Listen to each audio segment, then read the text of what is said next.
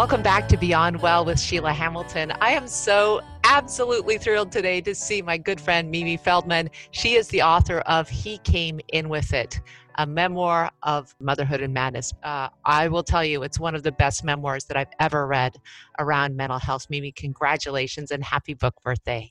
Thank you so much this is um, such a stunning book for me because there's been so few memoirs written about um, schizophrenia in particular from the perspective of a caregiver. Tell me why you thought it was important that this point of view be shared. Well, you know, when this first started, when Nick was a teenager and uh, we knew something was wrong, and then it just kept getting worse and worse as I realized that I was dealing with serious mental illness, I began to sort of go into myself and build this wall around my family, myself, and my son. It was as though the collective shame and stigma in society had a direct line into me. And it wasn't even something that I had thought much about in my life before it happened. And I felt so alone and so isolated. And I really felt like I was the only person in the world who was going through this. Somewhere in those first few years, I thought, you know, if I live through this, I want to write it down, this story, because now I think if I picked up my book 15 years ago, it really would have made all the difference because the isolation and the feeling that you're just drifting is horrifying. I want to begin um, where you began with a bouncing, beautiful baby boy who seems unusually precocious. Those early years, there was no hint, there was nothing that could have given you an indication that Nick was going to be any different from your two girls, correct? You know, if anything, I thought he was going to rule the world. He was such an extraordinary kid he was smart he's incredibly talented artist he was charming he had such a good moral compass. I mean he really was an extraordinary kid but that's not unusual. I've spoken with now many, many mothers, and um, with schizophrenia, with some degree, there are people who show signs early on, but generally it's late teens, early 20s onset, and it's really almost like turning a switch a regular kid and all of a sudden things start going wrong. I was so struck by how um, honest and gripping you are in your account of discovering that Nick was using drugs and your concern and your worry that perhaps the type of drugs that he was using might have actually prompted the onset. Walk people through that, if you would, Mimi. Well, it can be trauma. Trauma is something that definitely can trigger. But I've done extensive reading. Drugs are terrible for nascent mental illness. You know, I'm from the 60s. I'm from, you know, that era. And, you know, we sort of regarded as pot, pot as no big deal. And I remember sitting in a doctor's office uh, when we were going through this and him saying to me, don't kid yourself. Marijuana is a psychotropic drug that messes with the brain chemistry it's not nothing it's really something. The problem is as these kids are getting sick and their symptoms are emerging quite often they turn to drugs to self-medicate. Then the drugs in turn make it worse.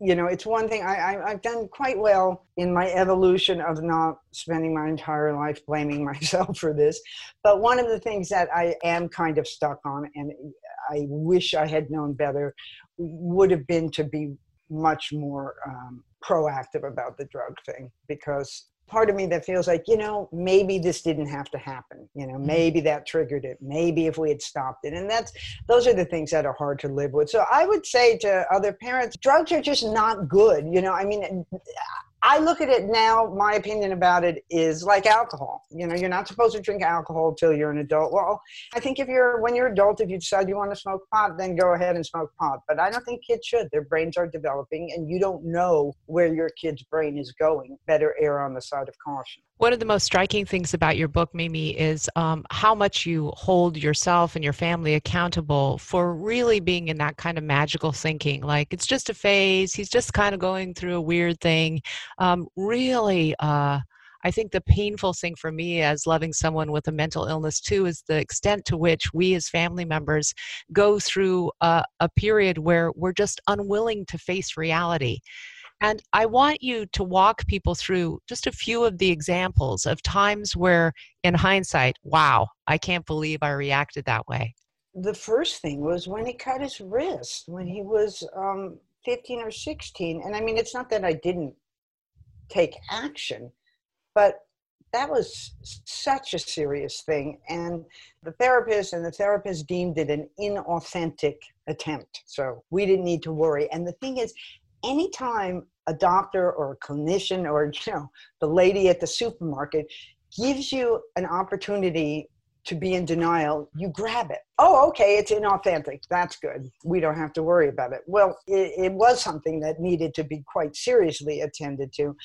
I have one thing that really haunts me. I remember when he was about 16 and he'd broken up with a girlfriend and he was heartbroken. And I was sitting on his bed and he was laying there and he was telling me how bad he felt. And at the end of the conversation, he said to me, You know, I have voices in my head, thoughts in my head, and they're, they're really bad, mom. They're bad things. And I launched into, you know, my textbook mom talk about don't worry about what you think. Everybody has weird thoughts and bad thoughts. What matters is what you do. And, and you know, all of that would have been perfectly appropriate for any other kid. But I look back on it now and I think, wow, was that the beginning of it? Was he telling me he was hearing voices in his head? Mm. And I just, you know, I had no frame of reference by which to take that seriously, but I just sloughed it off. And things like that haunt me. I am um, so moved by it because I have, you know, in my own life, these eh, stirring examples of where it was staring me in the face how serious the crisis had become and, and our hope and our willingness to to believe that things are going to get better or that this is just a phase is so ingrained in us you and uh just, um, you, you just push it away there was another time when he had finished high school and he was making this attempt at city college and you know things weren't going well and you know I couldn't get him to go. And one day he said you know mom I don't want to go. Everybody looks at me like I'm weird. You know when I was in high school I was always the smartest kid and I would raise my hand and everybody would listen. And now when I talk in class they look at me like I'm weird. And I did the same thing, the default setting. Oh no, you're just not prepared. You need to, you know, do your studying and read the books. You're just off your game, Nick. You just need to. And I think back on it now and I think, yeah, of course he sounded, you know, they were looking at him like it was crazy. It was only a matter of a few weeks after that that his dad and I were looking at him the same way because he was developing disordered thoughts, which then were manifesting in his speech. So, of course, he was raising his hand in class and saying crazy off the wall things. But I just, I just didn't see it. Mimi, I am so struck by how raw you are in the description of what happened to your family. Um, the kind of pressure that it, that mental illness just exerts on families is so unbelievably horrible because family members deal it, with it in completely different ways. You generally have a fixer like you who's trying very, very hard to let the rest of the family have some semblance of normalcy. And uh, boy, I was so struck by the line in which your daughter said, "Mom, it's not Nick who who has a problem right now; it's you." She was she was in some ways kind of that galvanizing light for you and your family of a person who actually was dealing with reality. Yeah, she was. She was really my wingman. And you know, it's interesting because this many years later, I mean, everybody's grown up. All three girls are adults, married in their lives. And that particular daughter, my middle girl, it was, it's only been this year that she's gone to therapy. She called me up and she said, I can't believe I haven't even begun to deal with any of it. I, you know, I never dealt with it. It's all just starting now. And there are things, you know, she was uh, went through a phase of being angry at me because she had to be much more of an adult than she should have been. She was taking care of me, and that was so unfair. I mean, thank God she was there. I don't know what I would have done, but it takes its toll. And it's one thing that now when I give talks and I and I do my advocating, it's something that I really want people to be aware of is think about the other kids. Consider the other siblings. Now, I did the best I can. hood. I mean, one kid was on fire. I had to attend to that. Yeah. But the other kids get shoved to the margins, and there is damage done. My two younger ones, especially. My youngest one felt like she was invisible for years, and then Lucy had to take care of me. And looking back on it now, I think what I could have done is assign a surrogate to each kid. Take a Mm. friend of mine and ask them to be her kind of surrogate mom, her guardian angel, her confidant. Look out after her because when you have this kind of a crisis in your family, there's only so much of you as the mom. I would have provided for them more. You know, yes, they went to some therapy and different things, but I don't think therapy is necessarily what they needed. I think they needed a mom. what every kid growing up needs. I was so struck by how um, Nick's illness caused such a rift between you and your husband because, as many disciplinarians, he just wanted Nick to straighten up, and you w- wanted Nick to have a chance. And I want you to talk about how that relationship evolved and where it is today, Mimi.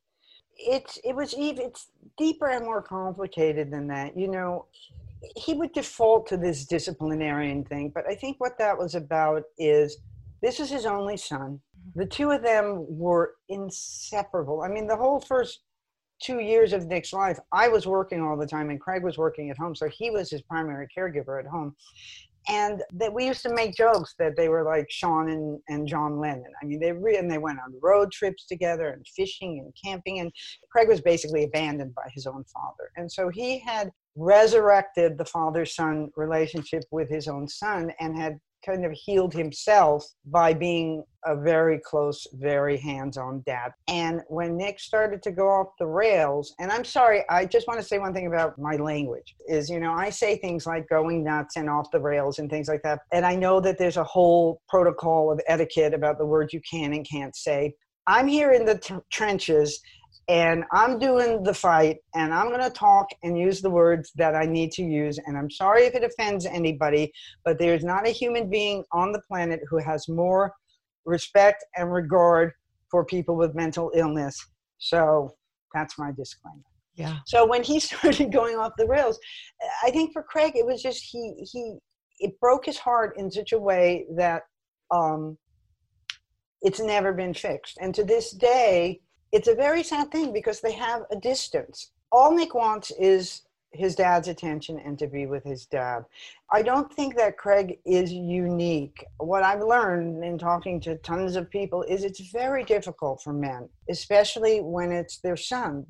Men in general see their sons as a reflection of themselves, an extension of themselves, and it's all tied up in their sense of themselves and their ego and all of that. So many men just pull away. I mean, when I go to, when I used to go to the NAMI meetings and things, it's always the moms there. You rarely see a father. Craig loves Nick dearly. I mean, obviously, and he will do anything that needs to be done, but he finds it very difficult spending time with him. It's so excruciatingly painful to him. To me, that's one of the biggest tragedies in all of this is the distance between them.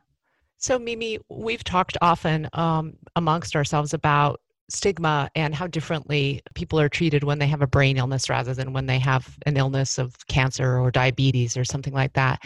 And I, I'm very curious if you've ever had this heart to heart with Craig about if our son had cancer, I am quite sure that you would not be quite so ashamed. Yes, of course I have many times, but it's not ashamed. He finally told me just a couple years ago. You know, Craig has his own issues. He he battles depression, Mm. and there is some mental illness in his family. So he feels guilt. He feels responsible. He feels that it, it came from his genetics. At one point, we finally got down to it, and he looked at me and he said, "Don't you understand, Mimi? I look at Nick and I feel like I'm just a hair's width away from being there myself. Oh my goodness. And I feel like if I get too close, I'm going to tumble into the abyss. And so I think that part of it for him is hanging on to his own well being. And I mean, I know that that's complicated and it feels or sounds maybe selfish, but it's not. He's afraid. I think he's afraid that if he allows himself, you know, there but for the grace of God. And it, the whole thing, I mean, it's just so tragic and so terrible because here you have a father and son who should be like this, and they're not. But I love this man, and he's the father of my children, and I have to come to terms with this and accept it because it is what it is. I mean, we're 15 years into this now, but you know, holding a family together and holding a marriage together through something like this is difficult to say the least. Yeah, statistically, you're an anomaly that you survived it, that your marriage yeah. survived it, and that your your other children survived it. I, I want to to talk a bit about COVID because I know COVID for most people has been a pressure, but for people with uh, members of their family who have mental illness, it's been extremely difficult. And then I read a piece you wrote, Schizophrenia prepared me for this. How so, Mimi? When this all started and especially the first couple months when we were all in panic mode and afraid all the time and worrying you know eh, eh, just every minute we were very much in the moment. And i realized it's kind of the way i live anyway because with nick there's a part of me that you know every time the phone rings every time a letter comes with a certain return address you know i'm just ready for okay you know what's the next catastrophe? And so I, I kind of live in fight or flight mode and i also there's a certain degree of isolation in that. And i feel like it really prepared me but there's also a, a good side to that too in that you're very much in the moment. And i think that this whole covid thing one of the things that it's been very good, I think, for everybody, and we may not know it yet, but I think in the long run, we're all going to see it, is we're very much with ourselves. Because there's very little distraction. And we're also very much in the moment. We can't plan ahead. We can't, we don't know what's going to happen. We don't know what's going to be happening a week from now, a day from now. And so it's forced us all to be with ourselves and to be in the moment. And that's very much how you live as a parent of somebody with this kind of an illness.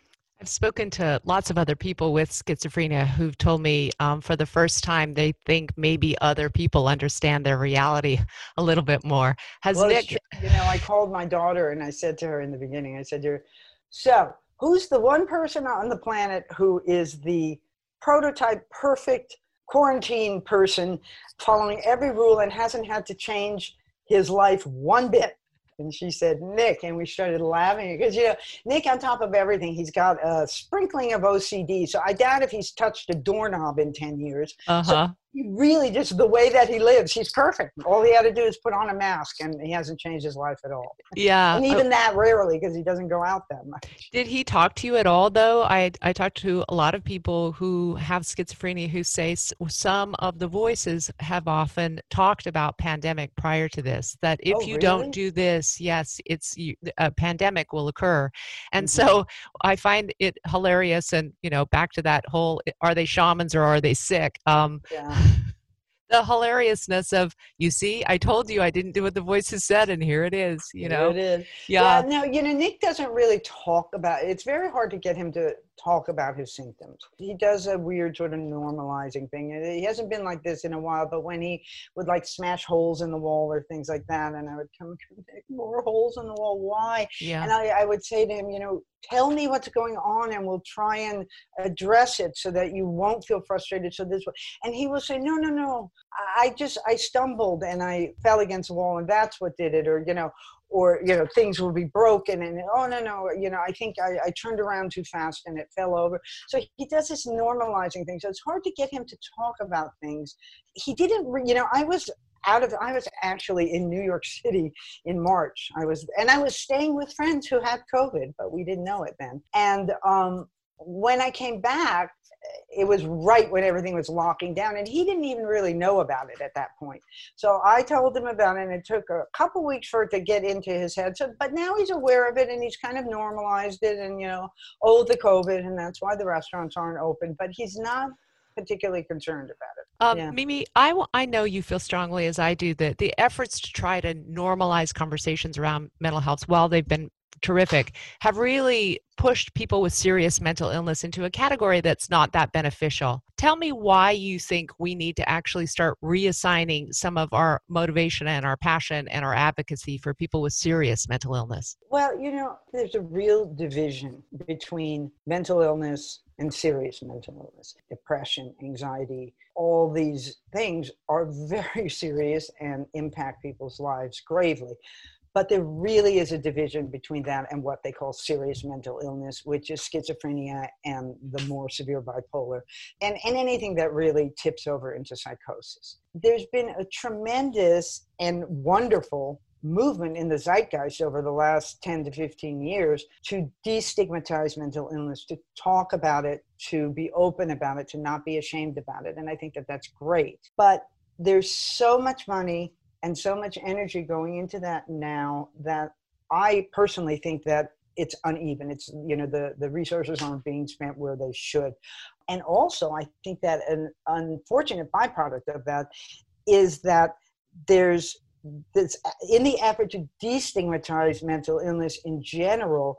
I think that it's gotten to the point where people are regarding very serious things like schizophrenia as something that you can't talk about or assign the seriousness to mm-hmm. because oh, then you're stigmatizing them you know i i was involved in a movement that's started by kenneth cole uh, are you aware of that i think it's called one mind and it's it's a it's a whole campaign for stigma but and so i did a video for them and i'm on the website but in it, uh, there were rules of the language that you're allowed to use. And you're not allowed to say, you know, I'm afflicted with or I suffer from, or, you know, and it's this thing of the sanitizing that I think has gone too far mm-hmm. because schizophrenia is scary. Mm-hmm. And untreated schizophrenia can and is violent in a mm-hmm. lot of cases yep. and dangerous yep. and and pretending that it's not isn't helping anybody so i think that the that there has to be funding for research. You know, there hasn't been a new drug for schizophrenia in 35 years they uh, you know maybe it's i don't even know really why you know maybe it's not profitable. That's obviously what motivates the drug companies. But i mean here you have this disease that affects 1% of the population. That's a lot of people. Yes it is. We need to be helping these people. This yeah. is a serious disease. And so many of the people do not have the kind of loyal um, just stubborn caregiver that they have in you that nick has in you mimi. I mean if you query most people on the streets, there is some sort of serious mental illness there. At least half, I think, is the statistic in Portland, Oregon, where I live.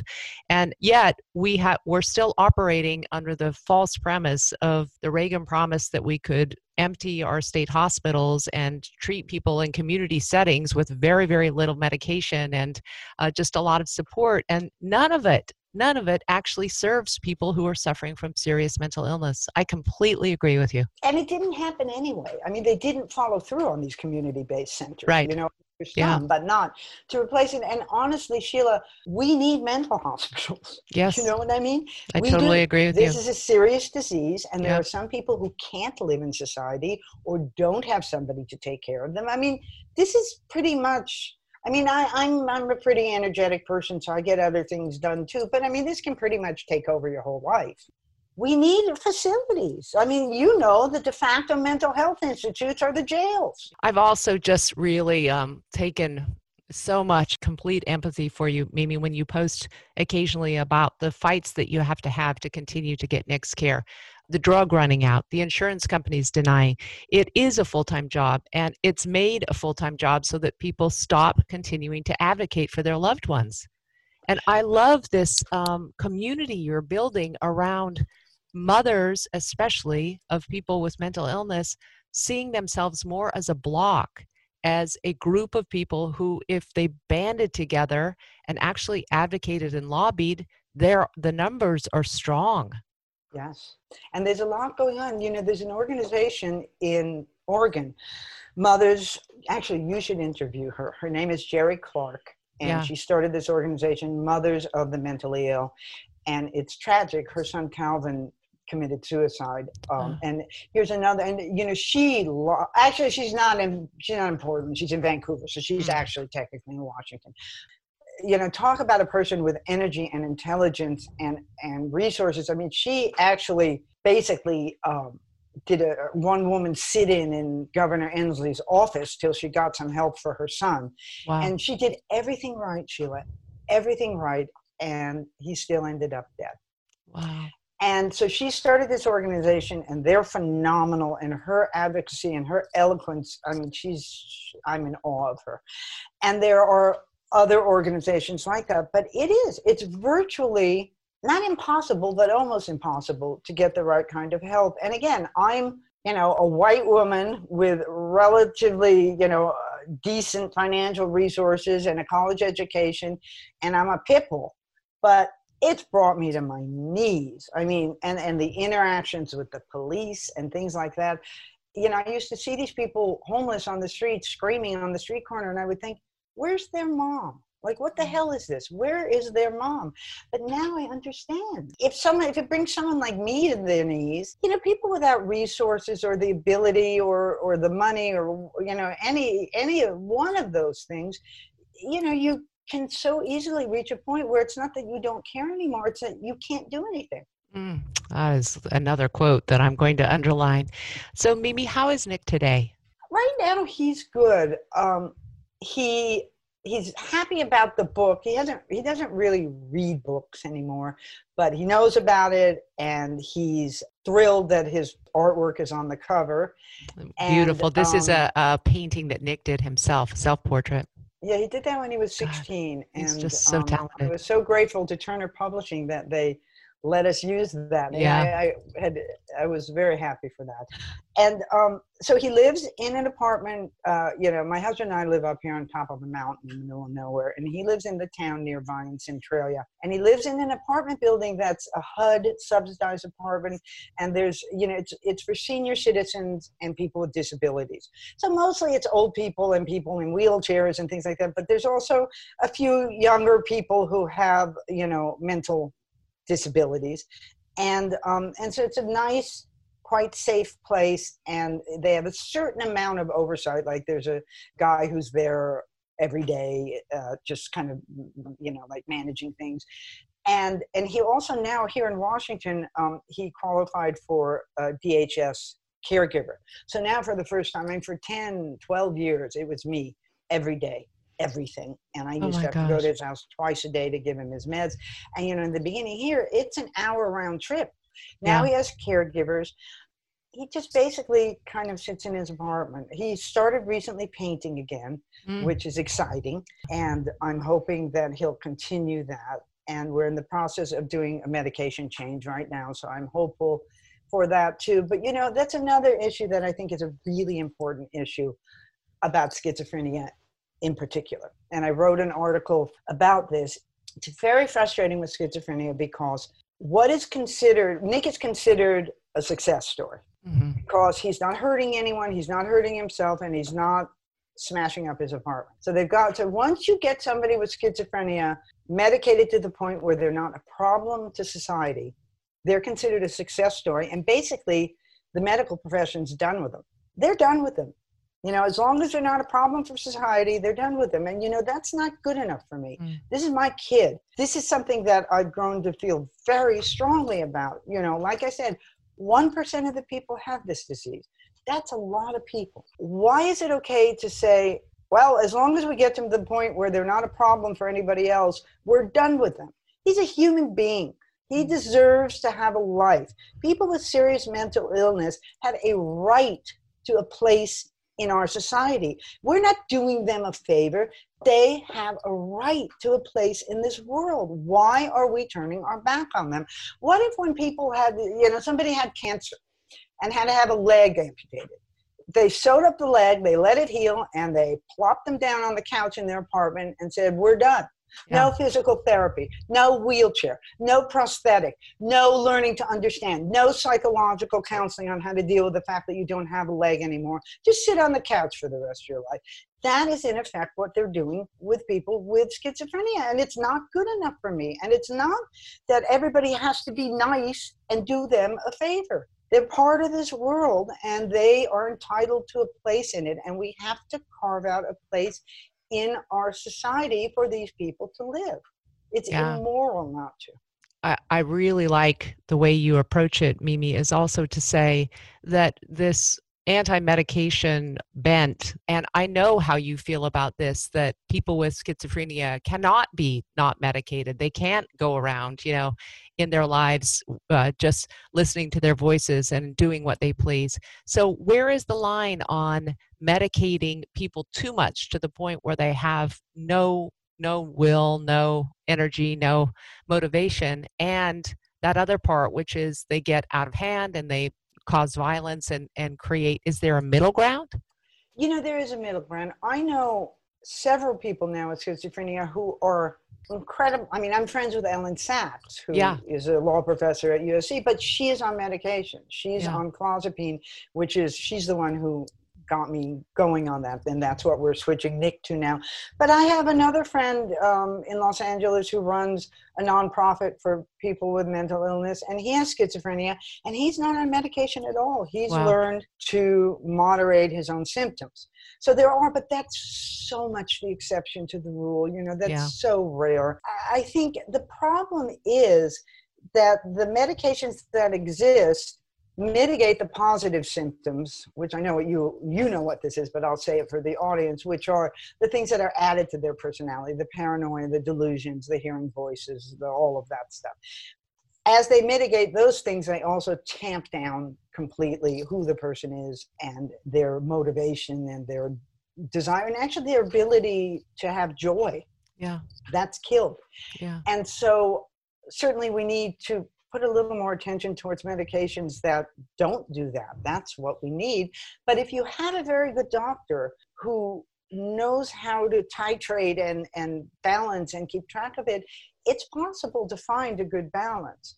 It's just that it's not what they do. The doctor I have now, I'm going to say his name because he's a genius and an angel is named Robert Laitman, and he's in New York. And I found him because I started doing research on clozapine, and he's the guy.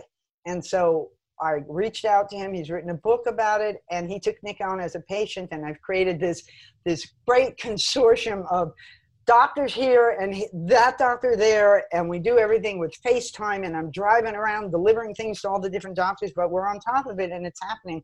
And he was he's he has over 200 patients that he's Wow. switched over to clozapine, and it's it's it's very hopeful. I'm very hopeful. Oh my gosh, I'd so love to hear that. Some actual real steps. Is there an advocacy um, portal? I know um, Mimi the Riveter is your place where you're kind of galvanizing people on Instagram, but is there organizations or places that moms should join, especially if they're dealing with loved ones with schizophrenia? Well, you know, SARDA, the S A R D A A, it's a Schizophrenia and Related Diseases Association of America.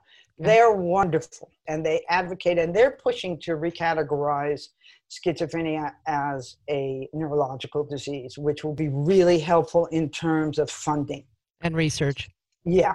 Mhm. So there's SARDA, and there's of course NAMI. I mean, you know, I just can't say enough. It saved my life. Their family to family program. It's just a place to go where they can direct you and they can help you. And anyone who wants to reach out to me. So far, I'm still I'm not so popular that I can't get back to everybody. You know, I get letters from moms all over the world now, Mhm. and you know, we talk, and uh, it's to me, it's helpful to me to talk to these people. So you can always reach out to me uh, on my website, which is miriam-feldman.com. And stay tuned because, you know, now that the book's out, I don't know what's next, but Yeah. I'm going to do something. Well, the first step for everyone is to buy this book, especially for people that are interested in really incredible memoirs about mental illness. He came in with it, A Portrait of Motherhood and Madness. Miriam Feldman, thank you so, so very much. It's Thank just having me, wonderful. Yeah, it's been wonderful to speak with you and see you again. And thanks for everything you do because you are really helping too. Thank you.